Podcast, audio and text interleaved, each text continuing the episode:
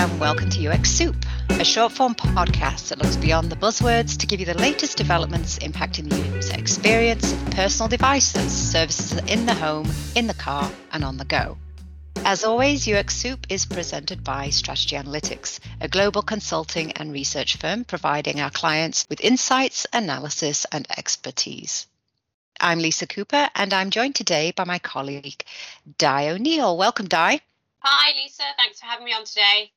Oh, I'm looking forward to it. We're going to have a, a good discussion today. So, today's episode of UX Soup will focus on smart surfaces and materials.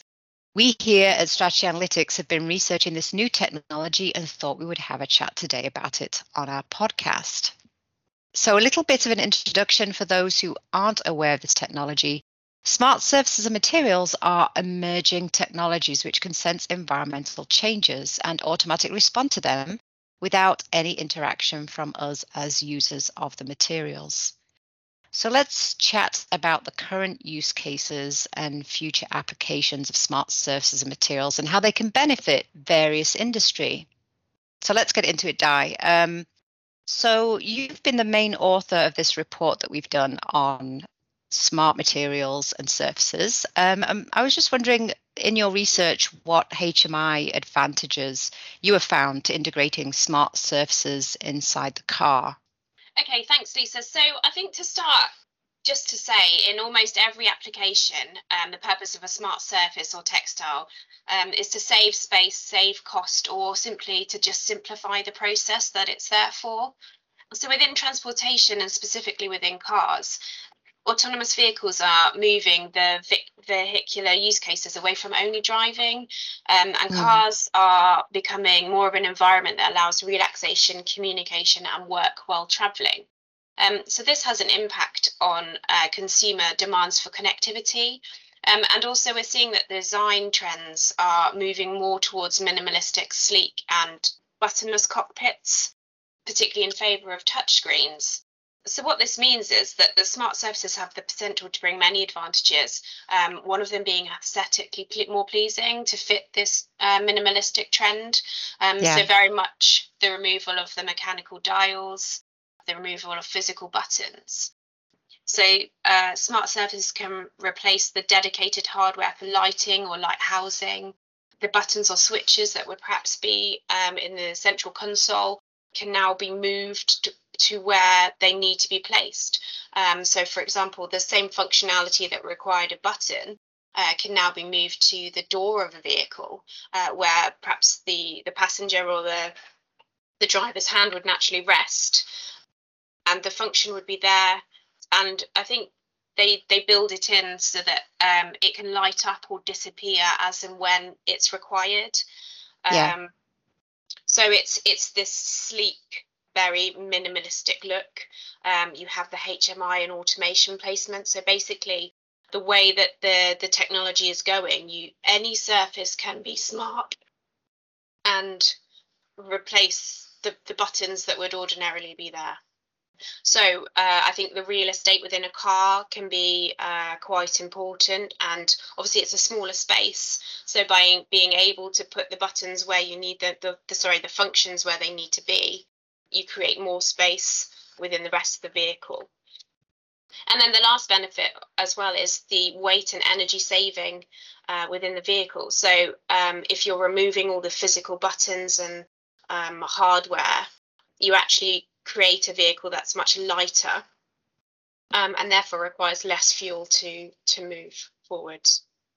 So by removing all of these physical buttons, is there an issue with distraction of, of people able to locate those buttons easily those functions easily is that a problem or are we is it just that this is being driven towards more of an autonomous vehicle use case um, i think that safe safety in that respect is an issue uh, because you know with touchscreens in cars while they're very popular because there's no um, immediate response to know that you've hit the right part of the touch screen. I think one yeah. of the, the big issues is the fact that drivers do look away and they, you know, there's there's no physical touch point which says that you're touching the right button or the right part of the screen. Um, so I think that that is an issue with when people are driving. However, you're right. The the way we're moving towards the autonomous vehicle and the use cases of the vehicle are changing. So it's not just about driving a car anymore. It's the relaxation. It's the working um, while they're physically in the car traveling to where they work. I think this is where the smart services really come into their own. Right. Uh, do you have any examples of use cases for the smart services in the car? I think within vehicles, basically, they're putting the functionality within perhaps the, more of the fabric of the doors. So where the function is, it will light up and it will bring um, a touch sensitive, it has touch sensitive sensors uh, under the, the fabric of the car so that you would then touch them to be able to, to change the lighting, uh, to right, change right. the, um, the HVAC.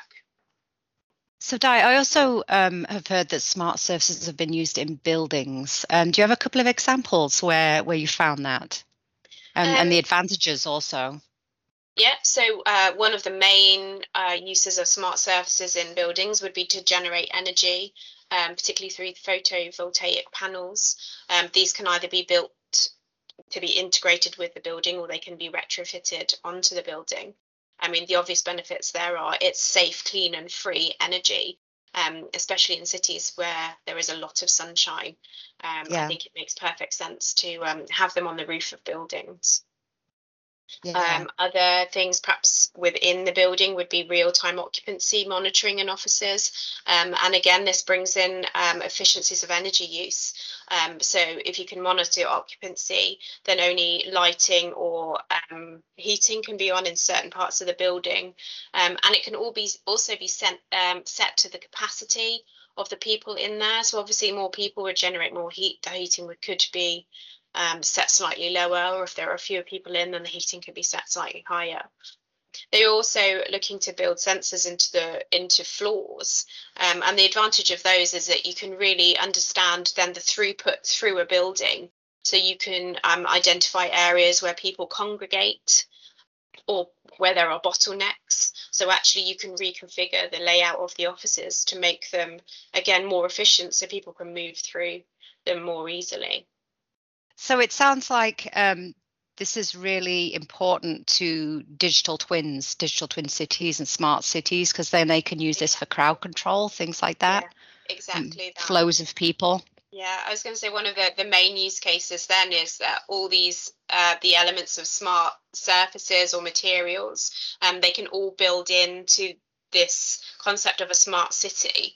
Um, so obviously to accommodate the increasing demands on energy and infrastructure, yeah. They can, these smart solutions can provide insight in real time um, and really allow organizations to maximize efficiency and reduce costs. Um, and that can be from energy, that can be from, you know, throughput of people just moving around the city where areas need extra help, like you say, like creating bottlenecks or monitoring traffic flow.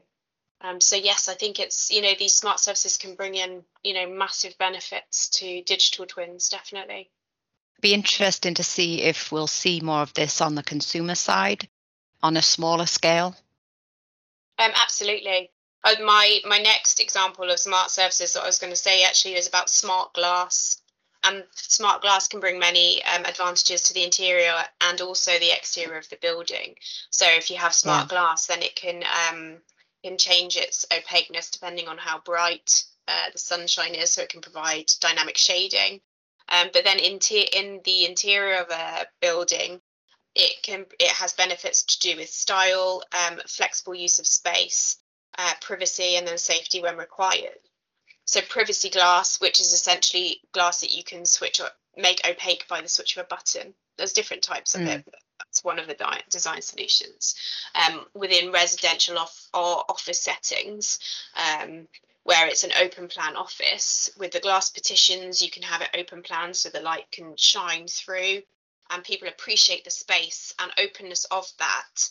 Uh, but when you want to have a meeting you can switch this privacy glass on and you can create a private room in the corner of the office which you know you can have your meeting in without being disturbed then by what's going on in the rest of the office space Um, I think it's used in hotels, so smaller hotels with small rooms where they have literally like a shower box in the corner. Obviously, you can have the uh, glass switched on or off so that you can have the privacy of having the shower or the bathroom, but you can then create more space by you know switching the glass off again um, to let the light through, flow through the room.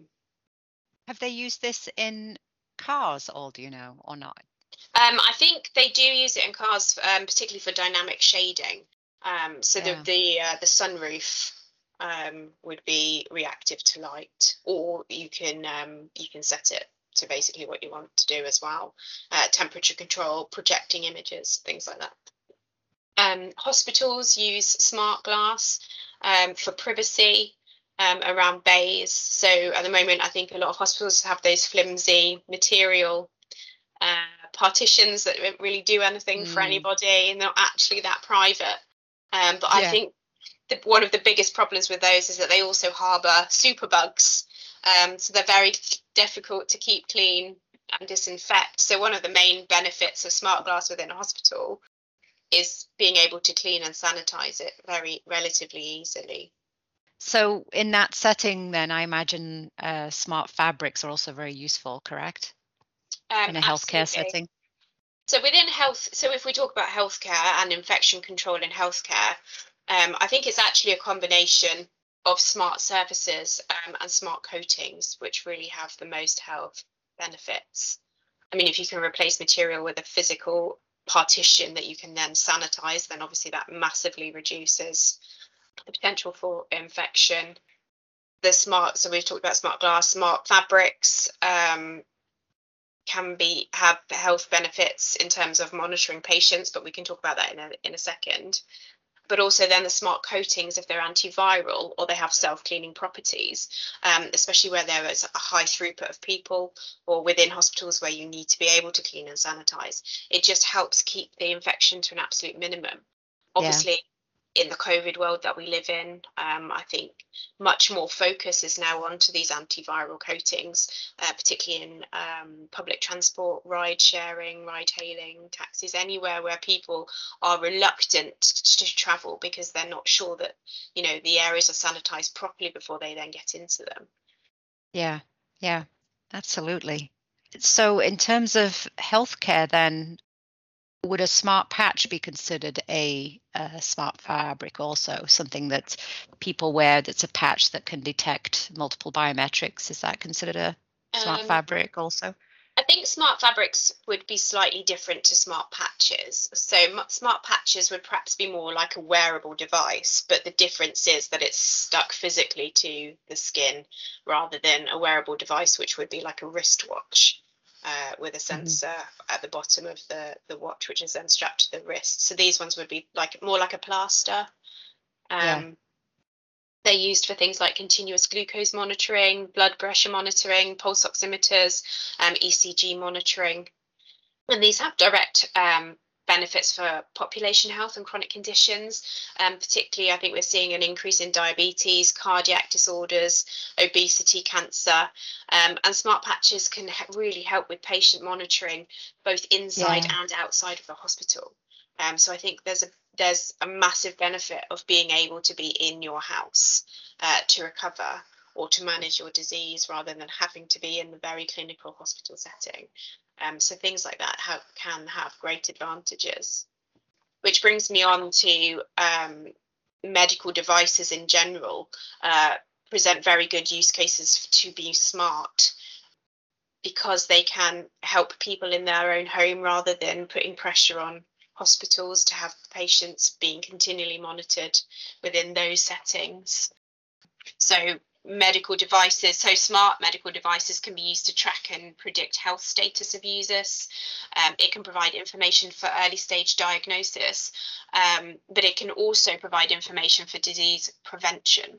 So, mm. actually get the person to change their behaviors or help them in some way to actually stop them from getting the disease in the first place. Um, I think rolling into this then is the uh, the 5G wireless networks and the IoT frameworks play a massive part, particularly in the medical in smart medical devices. because it means that the type this type of information can be collected while the patient's on the move or like I say in their own home. Through a smart fabric or uh, well, these would be more the, the medical, the smart medical devices. So it smart would be more like devices. a smart patch, I would say. Um, Right, smart right. fabrics would be more, uh, for example, like smart clothing for firefighters. Um, so within the very uh, specific uh, suits that they wear, obviously it's a highly dangerous situation that they're in. The suits that they wear can basically monitor the vital signs of the firefighter. So for things like heat stress, or just you know stress in general so if they're getting to a point where they're they themselves are panicking or they're in an environment where actually they they need to be removed from it. Um, an alert can be sent through to them or obviously they're they'll be in constant radio contact won't they? So it can so it can detect uh, uh, environmental um, stresses as well as their biometrics at the same time. yeah exactly exactly that.